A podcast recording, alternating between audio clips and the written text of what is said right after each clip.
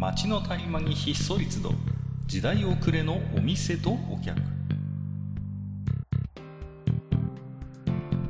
タバコ取り出し足を止めても聞こえてくるのはざれ言ばかり。煙の先に何かあるのか空っぽなのか。ようこそマッチ横丁へ。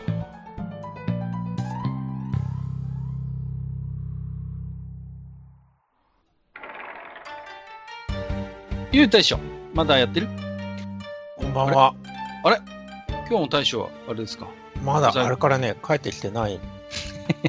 どこまで買い出しに行ったんですか？ね、さっき、じあの、大将のね、その金庫のところ見たらね、パスポートなくなってたからね。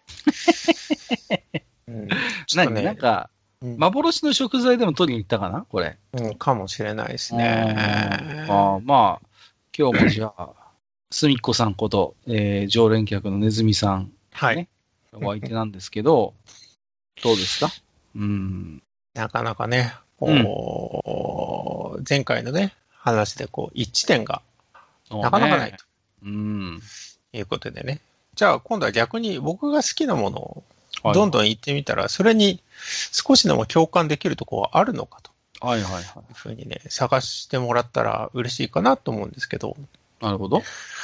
あの、閣下は、ご飯とパンはどっちが好きですか？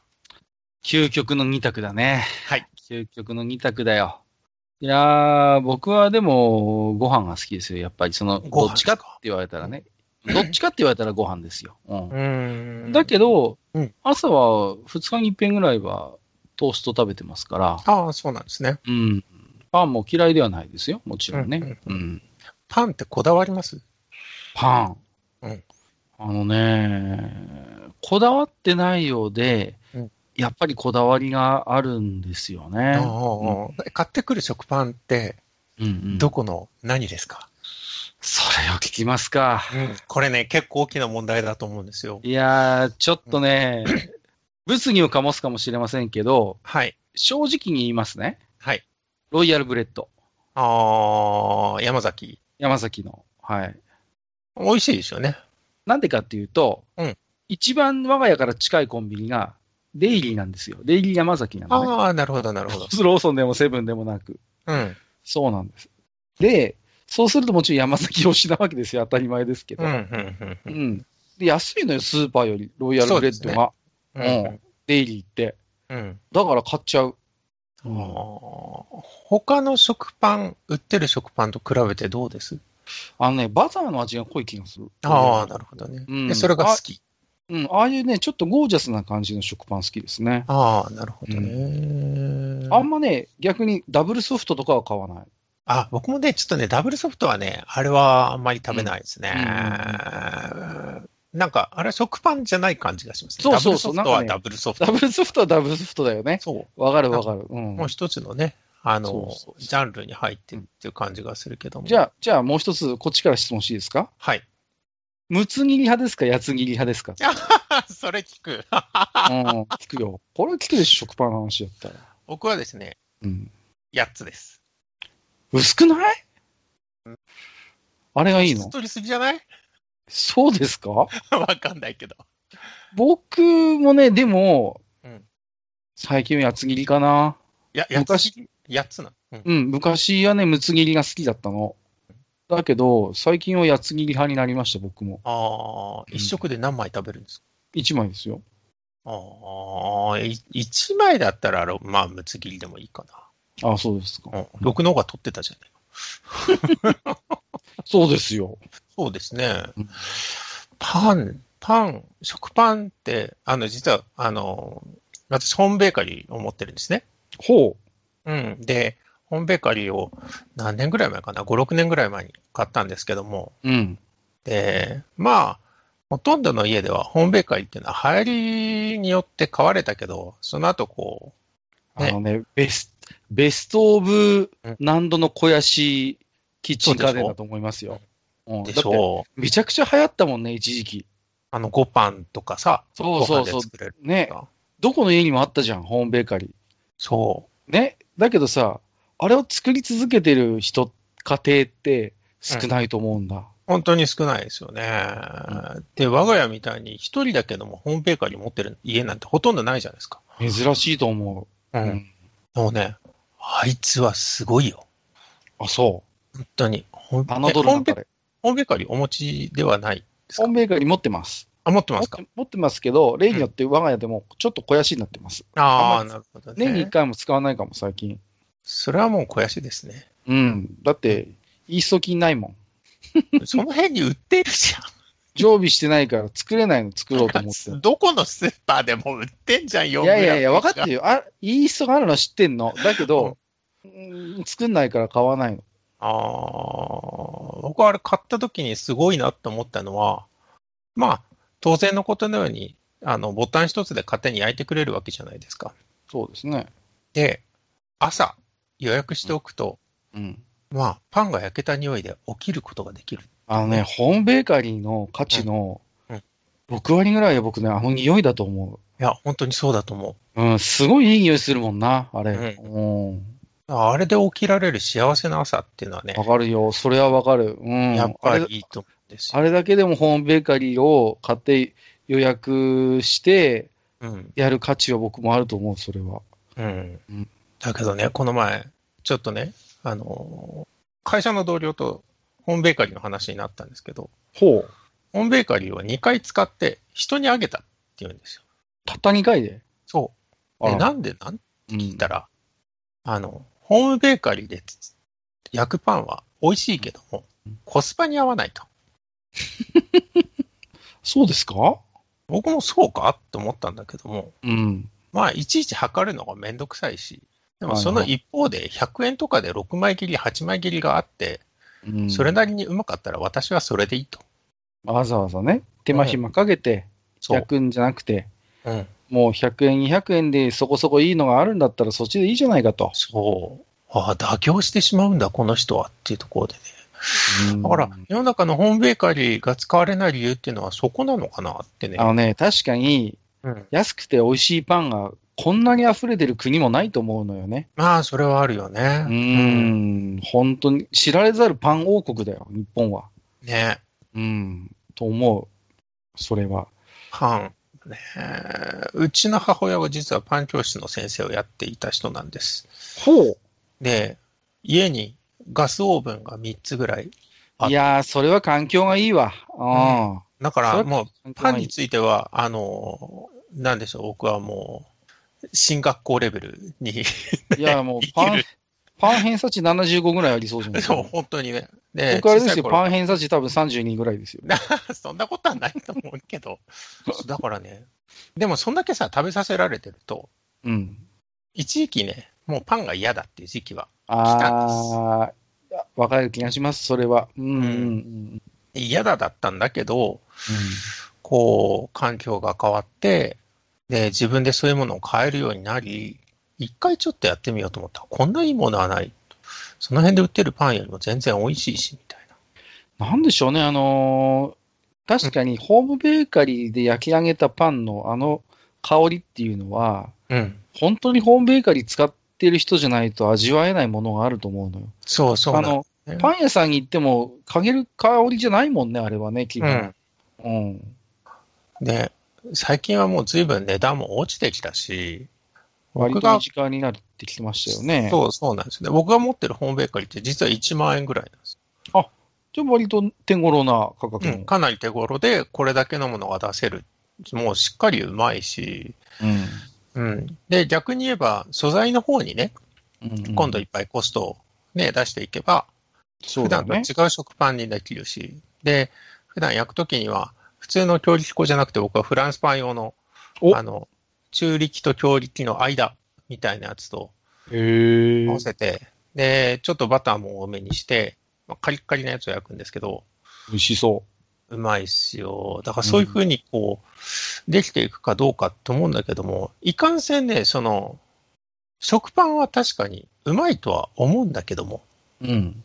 食パンが、うんと、過剰な権利を持ちすぎなんじゃないかと。大将みたいなこと言い、大将みたいなこと言い出したね。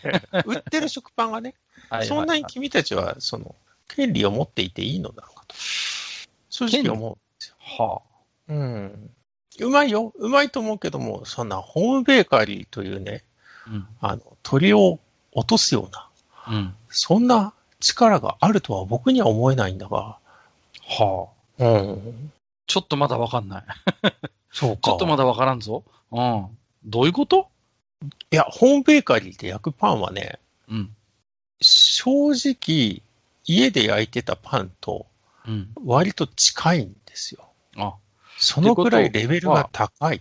はい。今のホームベーカリーは、うん。簡単に本当にそういう、言ってみれば、プロレベルのパンが焼けるってことですよそうね。、焼けちゃううんかな。さらに上を目指そうとしたら、もちろん、まあね、いろんな感感じを整えて、ちゃんと焼くっていうのはあるんだけども、うん。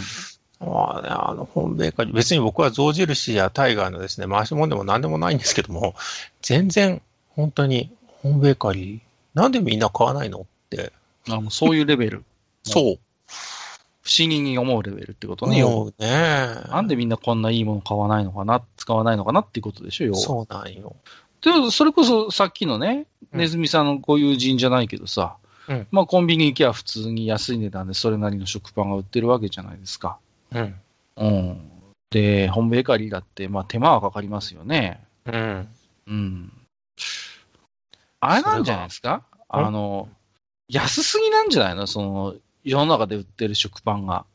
それはあるだろうね。もうちょっとさ、うん。食パンのありがたみを分かる意味でもさ、うん。やっぱこう、今、安価でか安くていいもの、食パンがうん。買いすぎちゃうっていう。そう、本当にそれは僕は思って、うんうん、あの、今食パンブームじゃないですか。そうなんだよね。今、空前のパンブームって言われて。そう。もういろんなところに食パン屋さんがあって、美味しい食パン売ってて、う。うん。で、うまいんですよ、やっぱり。うんうんうん。別にあったかいからとかそういうのじゃなく、時間かかってもね、ずいぶん後で食べても全然美味しくてね。あのー本当にこう、うんまあ、おしゃれなパン屋さんも増えたし、うん。やっぱり美味しいパン、いろんな子供頃見たことないようなパンとかうん。あるしね。うん。うん。なんだろうね。なんなんだろうね、あれ。本当に。っていう話をしたいなと思って。ああ。うん、あのーまあ、今特にこういう世の中ですから、はい。そう考えるとうん、パンってある種元祖テイクアウトみたいなところもあるじゃないですか、その、基本。まあ今ね、そういうカフェがくっついてるパン屋も珍しくないですけど、昔はそれこそみんなパン屋でこう、さ、トングでこう掴んでさ、買って。家で食べるみたいな感じだったわけじゃないですか。ねあの、ビド・フランスさん、ありがとうございますの世界ではね。本当に本当に、そういうね。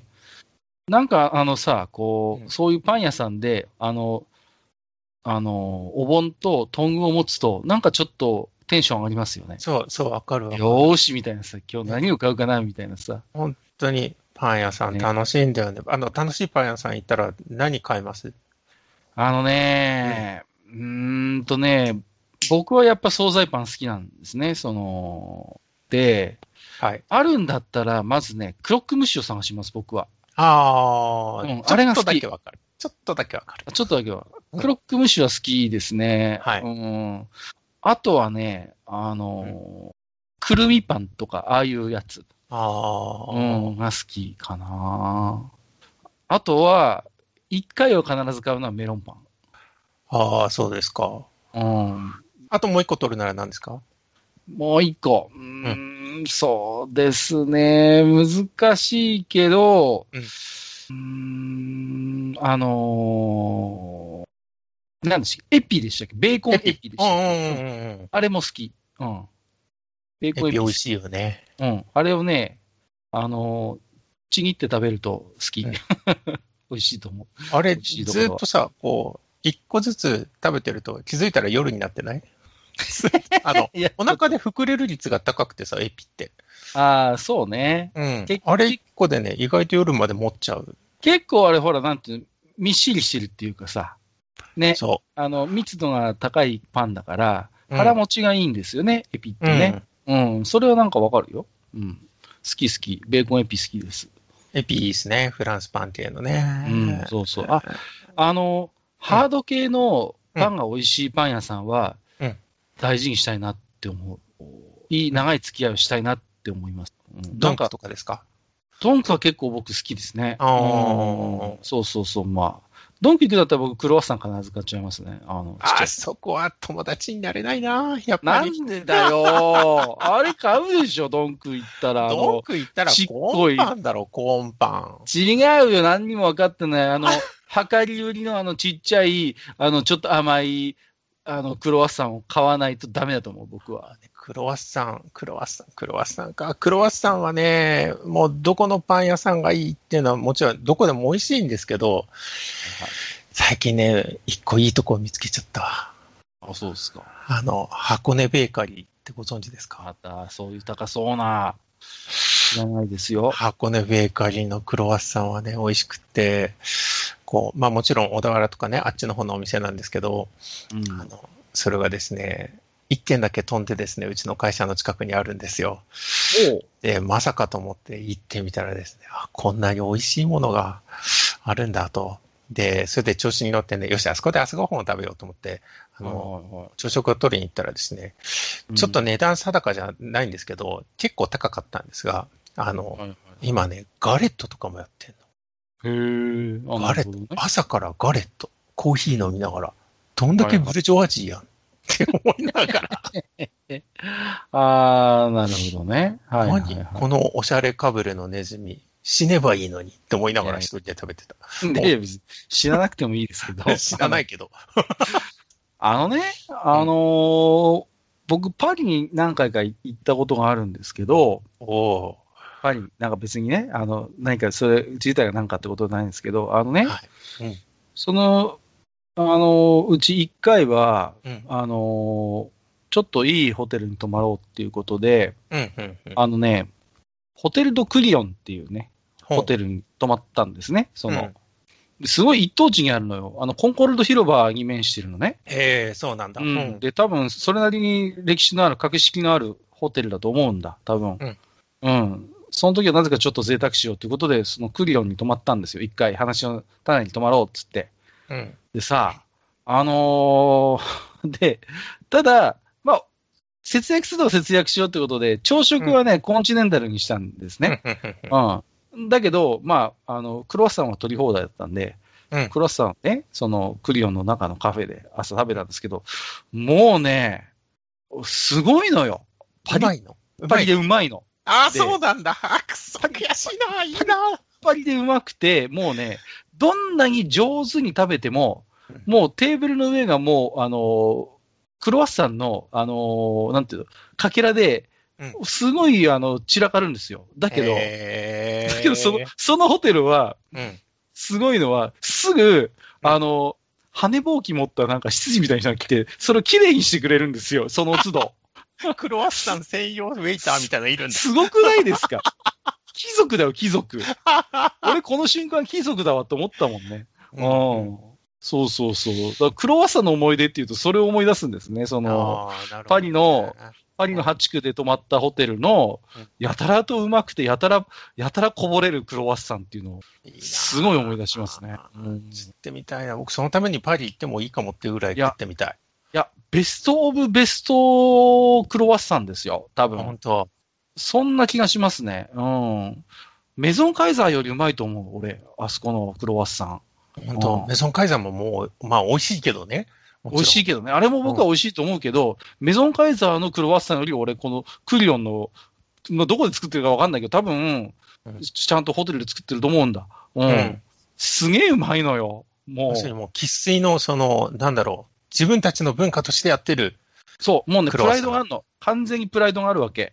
もう、わかるんだ。で、なんかね、そう、クロワッサンを提供する人もなんかドヤ顔でさ、えー、で、どんなにお上品に食べても本当にめちゃくちゃこぼれるの。で、なんか、それがなんか、なんかね、いいクロワッサンのなんか証明らしいのよ。なんか向こうの価値観、えー、その、いっぱい散らばるっていうのが。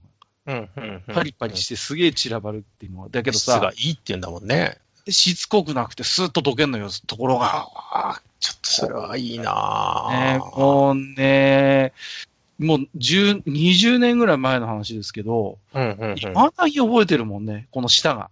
へえ。それぐらいうまかった。相当やね、それは。うん。はあ。海外で食べたパン。まあでも僕ヨーロッパ行ったことねえからないやー、やっぱヨーロッパで、例えば、朝散歩したりすると、うんやっぱ一番早起きがパン屋さんなんですよね。とああ、そうなんだ。うん、で、まだ午前4時とか5時とかさ、うんうん。なんかこう、テンション上がって、こう、お散歩したくなるわけですよ。うん。パリとかベルリンもそうだったんですけど、うん。そうすると、もうパン屋さんは開いてるわけね。そういうさ、なんかほんと街のパン屋さんみたいなところに行って、身振り手振りでパン買ってきて、ホテルで食べるみたいなのを。いいね。よくやってましたね。こっちでいう弁当屋さんみたいなもんだよね。本当にそういう感じなのよね。ねで、そんな時間でもちゃんと買いに来る人もいてさ、うんやっぱりね。うんうんうん。そうそうそうそう。逆に変なパン屋さんとか知らない？変なパン屋？うん。海外でも。海外で変なパン屋はね、うんあー、ありますね。あった。あのね、うん。あのね、トルコ料理屋がパン屋やってるっていうね。ほう。ほうでほトルコパンっていうのがあるんですよほねやっぱりね。そうそうそう。でね、サンドニ通りかどっかだったと思います。あんまり治安の良くないところ。う。うん。うん。で、ああいうとこ行くとオリエンタルなレストランとかいっぱいあるんですけど、うん。そのトルコ料理の店に、レストランなんですけど、併設してそのね、なんかト,、トルコのなんかパン屋さんみたいなのがあってさ、うん。そうそうそうそう、なんか、で、まあね、なんか、なん、なんていうんですか？で、まあ、観光客も結構相手にしてるんでしょうね。そうそうそう。必ずこう、なんか、あの、えーおなんか、お兄さん、どどう？みたいな、こう、感じでさ、そうそうそう、って言うんですよね。で、なんかまあ、そのお兄さんが、まあなんとか、いまあ英語で身振り手振りとか英語で話をしたんですけど、うん知ってました？一番世界でパン食う国ってトルコなんですって。へえ、そうなんだ。うんへうんうんそうなのよ。そうそうそう。で、なんかう、んすごい、だからパン職人もめちゃくちゃいっぱいいて、とにかくトルコはパンなんだと。え。うーん。で。ね、あのーちょっとね、プレッツェルみたいな、シミットっていうパンがあるんですけど、うん。うん。これがね、うまい。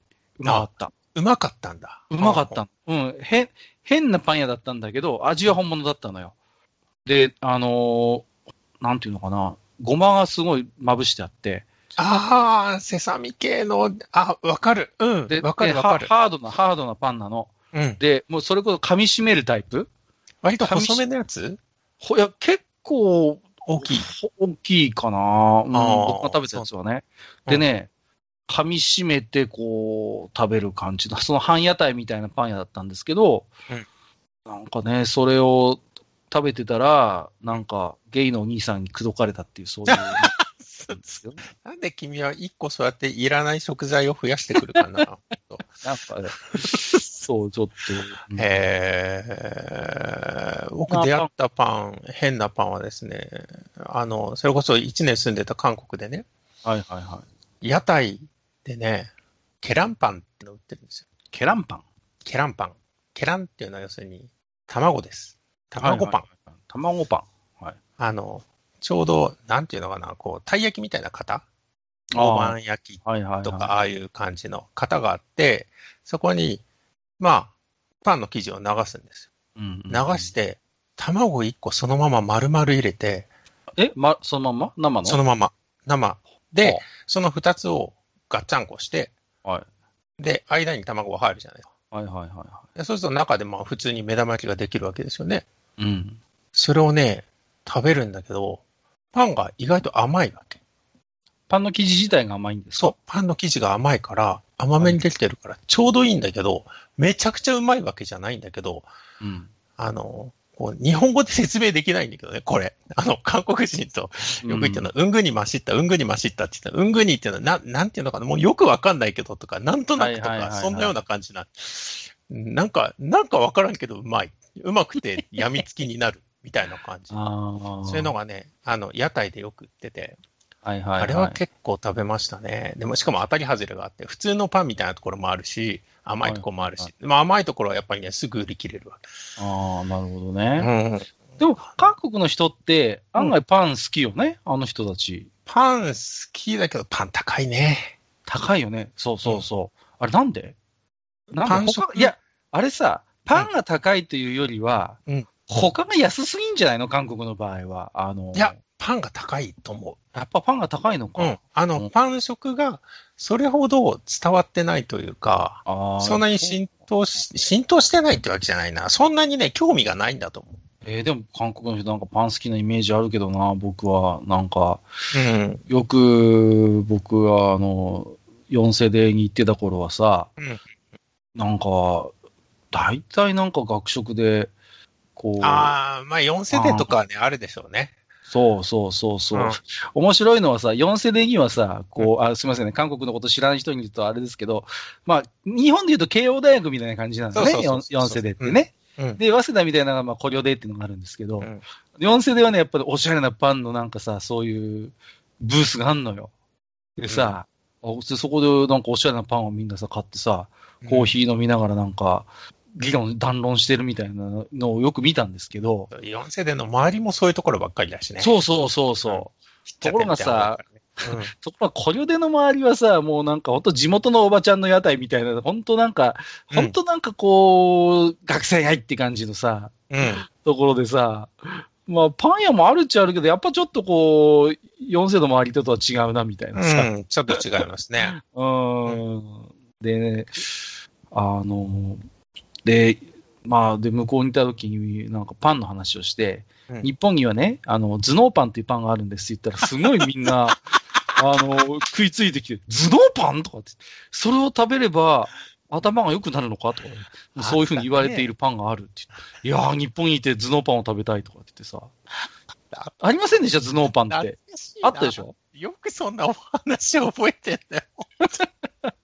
覚え、食べたことあるでしょ、頭脳パン。あるよ。何が変わるの？こんなカニパンじゃねえかって思ったけど、僕は。あのさ、今あんのかな、頭脳パンって。あん見ないよね。あんのかな？ごめんなさい、別に頭脳パンにさ、あの、悪いことは言いたくないけどもさ、うん、でも、そんなに美味しいもんじゃなかった。あれ、ありがたがって食うもんでもなかった、冷静に考えるとね。うん、何だったんだろう、あれはっていう。わかりますね。唐突に今思い出しては、韓国の話で。うん、ごめんなさい。ちょっとなんか予定と違う方向にばっかり行っちゃってる。すいません。私が 脱線しちゃったけど。いや、とんでもない。いや、でもいろんないいパンの話をね、聞けましたけど。うん、まあね、まだまだパンの話はできそうなんですけど、ちょっとね、そろそろ置き手紙も紹介したいんですけど、これはね、前々回何の話をしたかというと、パンじゃなくてね、餅の話をしたんですね。しましたよ、本当に。はい、はい、低糖質の餅とか言ってんじゃねえよって僕は言いました。最終的にアプリの話になったからね。本当に。鏡餅アプリでいいんじゃねっていう。俺、ひでえなと思って聞いてましたよ。いやいやいや。えっ、ー、と、アマンさんいただいております。いつもありがとうございます。えー、餅に未来はあるのか？個人的には政府主導による餅販売規制法案で、販売期間を12月、1月限定にすれば、希少価値が増してなんとか生き残れると愚行しますっていうことで。うん。餅が結局、便利になりすぎちゃってるっていうことなんですよ。うん。で、ありがたみなくねっていうことなんで、ラーマンさんの一つこれはアイディアで、もう本当に完全期間限定アイテムにする。うん。12月になるとようやく餅が食えるみたいなね。僕は普段から食べるけどね、お餅。え？あ、でもたまにいますよね、普段から餅食べる人って。食べるよ、全然。え？ー、ダメなん？いやいや、ダメとは言いませんけど。いや、そもそもなんでじゃあ、正月に餅を食べるかって話ですよ。はいはいはいはい。おせちもそうだけども、要するに、1年間ずっと働きっぱなしなわけじゃないですか。農家の方とかっていうのは、江戸時代とかね。はいはいはい。で、それが、正月の三が日だけは、休もうじゃないかと。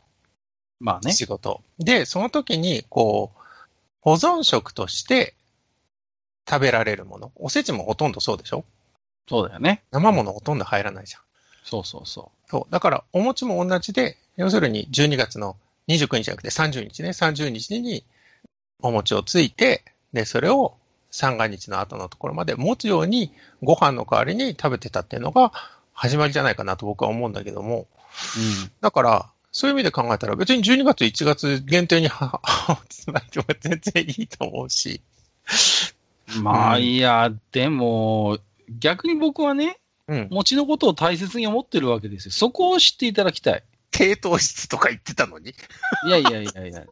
違うんだって。あのね、餅っていうのはもう正月のイベントと切っても切れない関係にあるわけだから、うんね、もっとありがたみがなきゃいけないんですよ。それが何ですか？あのプラスチックのあの鏡餅の入れ物に入ったさ、うん、切り餅が中に入ってるようなさ、うん、もう半分儀式化してるじゃないですか、完全に。こう、実を取れと言いたい。まあ、でもまあ鏡餅としてのさ、その価値はあるんじゃないの？いや、だってプラスチックなんだよ。だプラスチックだよ。でも鏡餅って、なんだっけ？何かの代用品でしょ？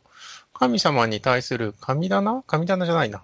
なんか鏡か何かの代わりとして、お餅を丸くして置いておくっていうのが神事の一つとしてその神社にももちろん行くんだけど、その代わりに各家庭で家に置いておいて、神様に対して一年ありがとうございました。今年もよろしくお願いしますって言えるようにするのが確か始まりだったんじゃなかったっけ？うん。だから別に形はそのままね、継承してるから、いいじゃねえか。いやー、僕はそんなに不格好でも作るけどね、鏡餅、ね。でも、それ言ったらアプリでいいじゃねえかってなっちゃう話だって話ですよ。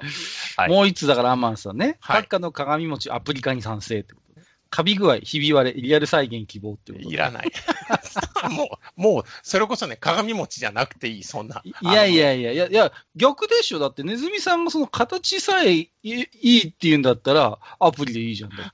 アプリはスマホの中に、スマホの中に、その、ありがたい形があればいいじゃないですか。わかんない。あの、その鏡餅が何、何の代わりだったかわかん、もうちょっと忘れちゃったけど、もし鏡の何か、鏡の代わりだったとしたら、神社に置いてある鏡の代わりだったとしたらね、はいはいはい、その丸いものが近くにあって、その代わりにこう自分が投射されるっていうものだったらいいわけじゃないか。スマホは画面だ。画面に映っているお餅には映らない。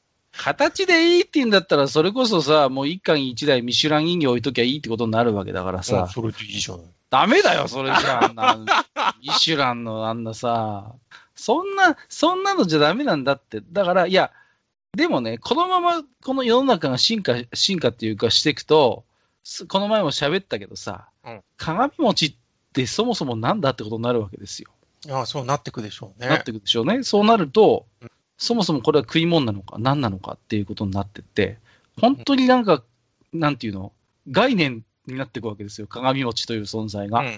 そうなってくると、もはやその概念と化した鏡餅はもうアプリでいいじゃないかってことになるわけですよ。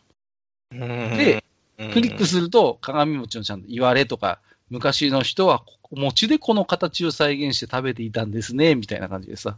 うん、えー、昔の人はこれ食べてたんですって、みたいな。今は正月に待ち受けにするだけですけどね、みたいな、そういう世界になるかもしれない。それさ、それ促進させすぎでしょ。アプリを。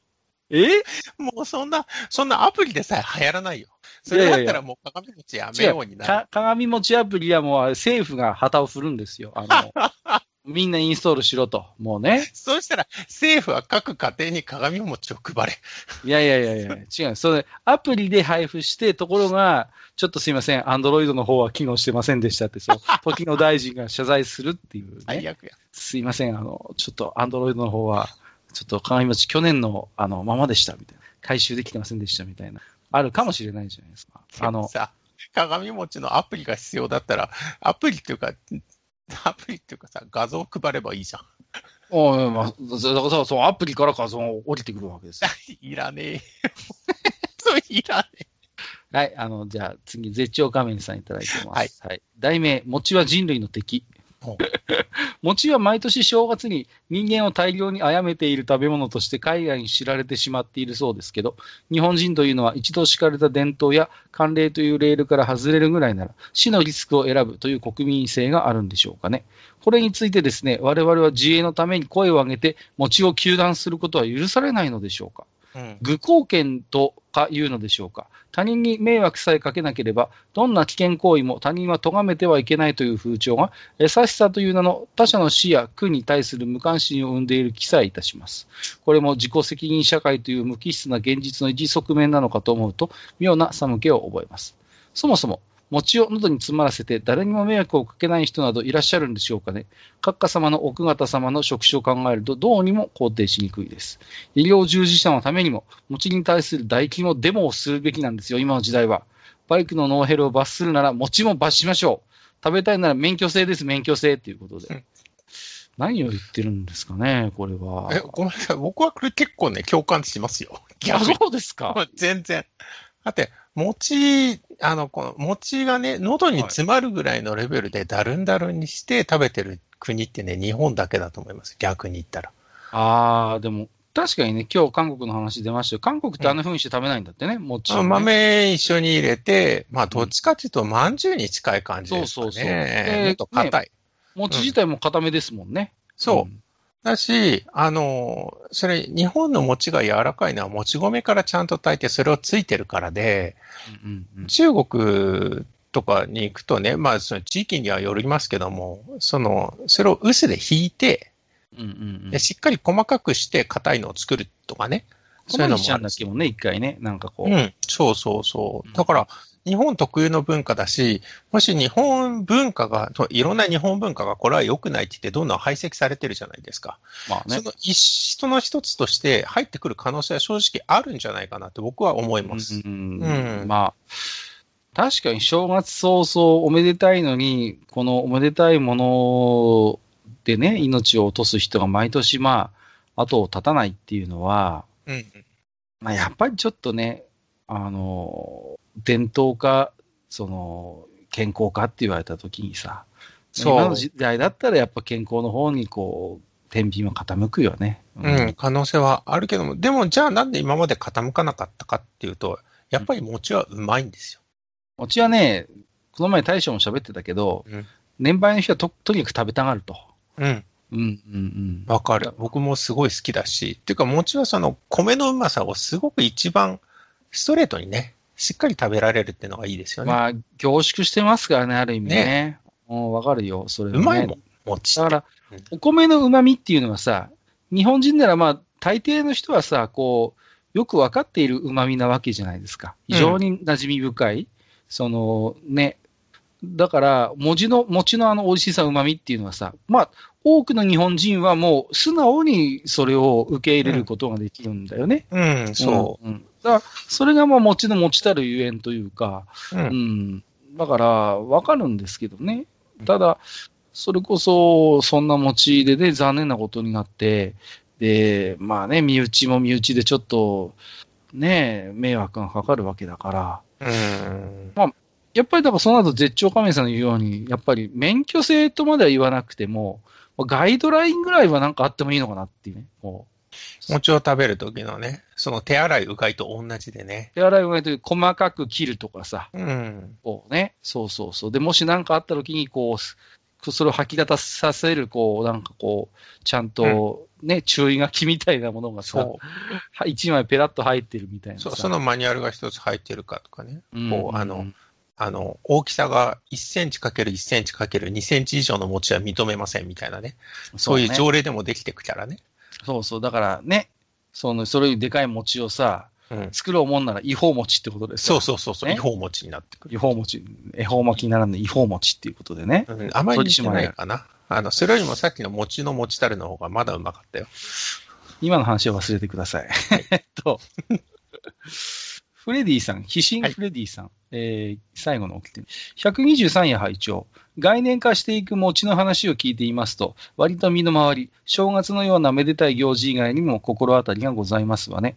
例えば葬式の時ですけど、もちろん宗派によって異なる部分はあるでしょうけど、いわゆる六文銭が今は銭がプリントされた紙ですからね。うん仕方がない面はあるでしょうけど、こうあっさり簡略化されますと、なんともまあ、ウラディミール・アジケナージですよね。うまい。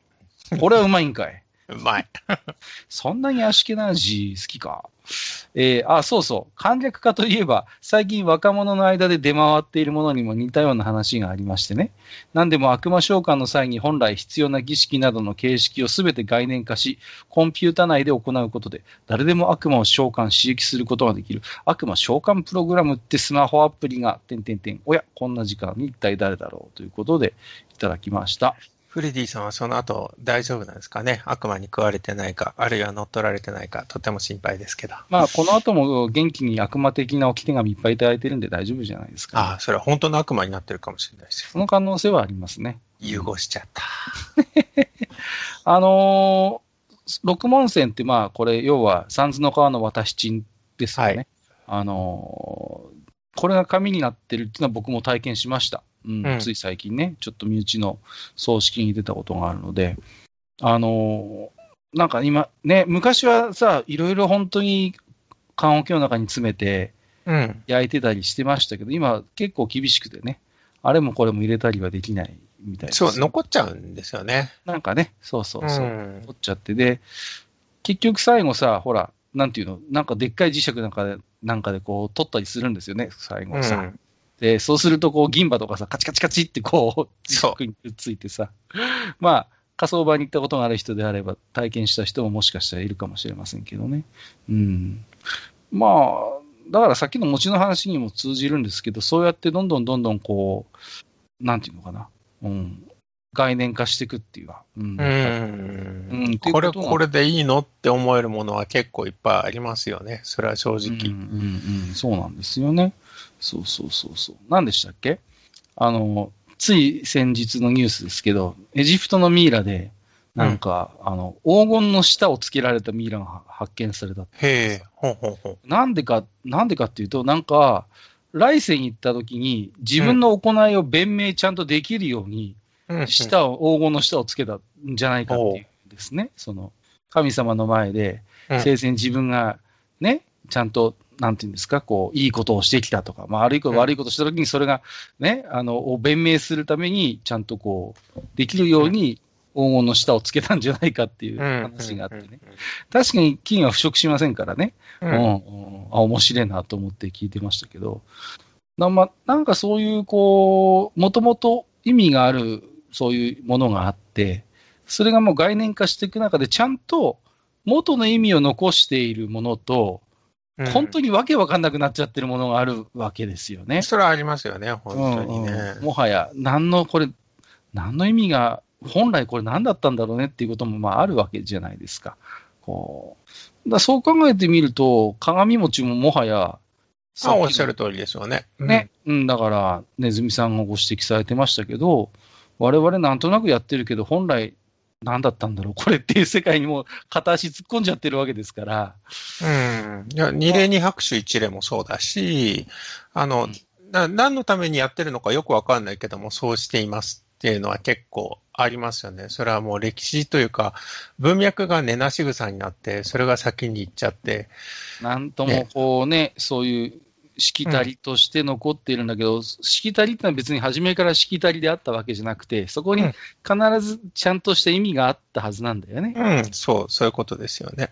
だけど、いつの頃からか、まあ、その形式主義といいますか、そのね、旧約聖書のパリサイビートじゃないけどさ、うん、そういうやり方さえ守っていればいいんだみたいなことになってし本来の意味がどんどんそうやってこう抜けてってね、そうそうそう、本当になんかそういう形というかね、になっていくと、たまに寄り戻しみたいに、いや、それじゃダメだよっていうことが、こう、よく社会的な反動としてあったりする。まあ、それを言ってくる人は、その意味をしっかり知ってる人でしょうね、大体は。あのそうなんでしょうね。うん、それ宗教的な意味だけじゃなくて、普段の話と同じじゃないですか。うん、その、ちょっと上の世代が決めたルールっていうのが、次の世代になった時に、これなんでやってたんだっけって言って、やめようよって言ってやめた時に、しばらくそれでやってたらうまくいかなくなって、そうそうそうあ、これには意味があったんだ意味があったんだなっていうこともよくあるからね。そう。それがルーティンの怖いところですよね。うん。だからその、形式主義だって言って切って捨てるのもまあ考えものというか、うん、いや、実はそれきちんと、実は意味のある行為で、その、ところがその意味が失われているがゆえに、うん、その行為の価値を測りかねるというか、うん、見失ってしまうっていうことは、まあ、あるんでしょうね。ありますからね、本当にね、うん、文化だと特にそれ起こりやすいですね。文化が特にそうだと思う、僕、うん、人とその、共有しているものが共有されなくなってしまって、次の世代の二人になったら、もうそれが分かんなくなって、っていうことはありますよね。個人だと意外とそれはそうじゃなくなるんですけどね。そうですね。一、人のことで、こう、初めにやってたことが途中から説明できなくなるっていうのは、あの、時々話してますけど、杖の話で僕はよく思うんですけども、はいはいはい、はい。あの、初めて杖を使い始めた人っていうのが、初めは使いにくいじゃないですか、杖って。うんうん初めて足が悪くなってね。だけど、それが途中から杖すごく使えるようになって、その頃って杖の使い方を人にレクチャーできるんだけども、はいはい、その杖をずっと使い続けると、ほら、こういうふうにやるんだよって言っても、うまく説明ができなくなる。うん、まさに意味の、意味がね、こう、忘却されているっていうか。うん、なんていうのかな、一つにはね、やっぱ伝える側の問題ってやっぱあると思うのよ。うん、ああ、それはあるでしょうね。伝承者としてね。そう。だから、そこをなんかめんどくさがって、とにかくこうやればうまくいくから、こうやるもんだからっていう教え方をしていくと、うん、あっという間にその意味というのは失われていって、うん、本当に形だけ残っていく。だから、めんどくさくてもやっぱりそれをこう継承していく人間っていうのは、うん、うん、多少こう手間だと思ってもこれにはこういう意味があってとか、なぜこれをするかというとっていうお断りを一つ入れないと、すぐ すぐそういう形式に転がっていくっていうのもあると思うんです、ね、だから、それはやっぱ伝える側が手を抜いちゃいけない部分かなって思いますよね。うん、宗教なんてまさにそうですよね。だから寺ができて、坊主がこういろんなことをね、人に経典を読み、その読んでこう人に対して解読をしていく、その伝承者がやっぱり必要だっていうふうに過去の人が思ったから、あるいはそこにビジネスを感じたのかもしれないけども、うん、だからこそいるっていうのはありますよね、本当に。そうなんですよね。うん。だからやっぱ宗教、文化っていうのは、特にこういう部分が強い。うん。うん鏡餅もそうですからね。だそこに、ね、そうそう儀礼的な意味があるわけですから。そうそう。やっぱ習俗っていうのかな？うん。うん、えー、っと、はい。ありがとうございました。はい。思いのほか、アカデミックな話になりましたね。いやー。えっと、今日はまあ、それはそうとね、えー、っと、はい、ネズミさんの大好きなパンの話をしたんですけど、そうだった。今日パンの話してたんですよ。してましたね。まあ、まだまだ語り足りないところはありますから、うん、またいずれ。あのー、そうですね。僕、デイリーストアってちょっと侮ってたんですよ。その、はい、ね、引っ越してくるまで。でも今近くにあるからよく行くんですけど、うん、あの、見直しますね。デイリーストアっ、あの、うん、うちの近所の山崎デイリーは、サンドイッチとか全部手作りなのね、そこのお店作ってるんです。うんうん、で、サンドイッチはね、全部ロイヤルブレッド使用してるんですよ。ああ、素晴らしい。うん、ね、うまくないわけがないのよ、それが。うんうん、ね、手作りだし。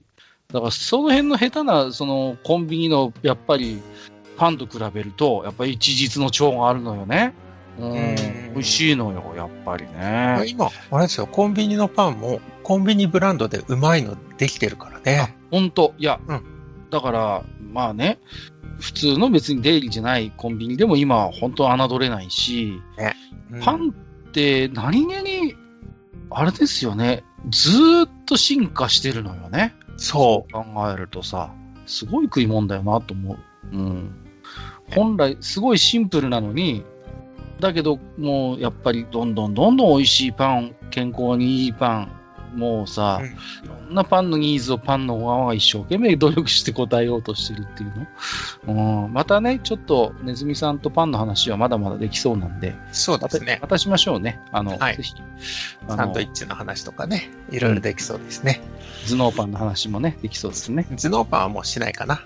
そうですか。はい、カニパンについてはいいけどね。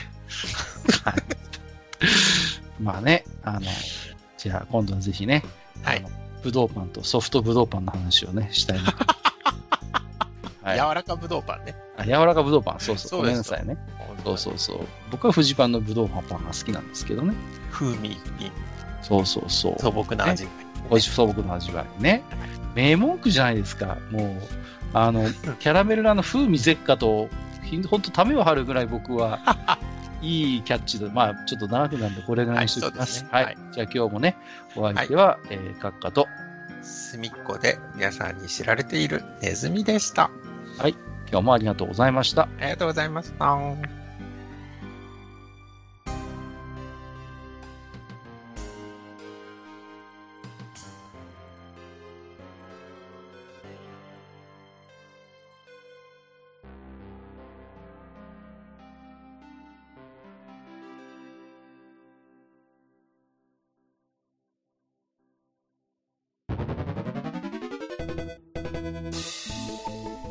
ああ、そう、大将。もう一つだけ。なんで愛想そっかしいね。なんでもこの町横丁、聞き手の方から置き手紙が届くそうじゃないですか。そうそう、不思議な話だね。いやいや別に不思議じゃないんですよ。で、えっ、ー、と、どうすれば届くんですか？あなんでも、ブログのお便り投稿フォームか、直接メールすれば届くんです。うん。えー、ブログに載ってるメールアドレスに直接送ってもいいんだね。えー、何々？メールアットマークマッチサイドドットネットか。mail アットマーク matchside.net ね、うん、公式ツイッターでは番組更新のご案内や予告が載るらしいしハッシュタグマッチ横丁をつけたつぶやきも番組で紹介する場合もあるみたいだよ。うん。じゃあ一応フォローしてみっか。皆様のお手紙お待ちしております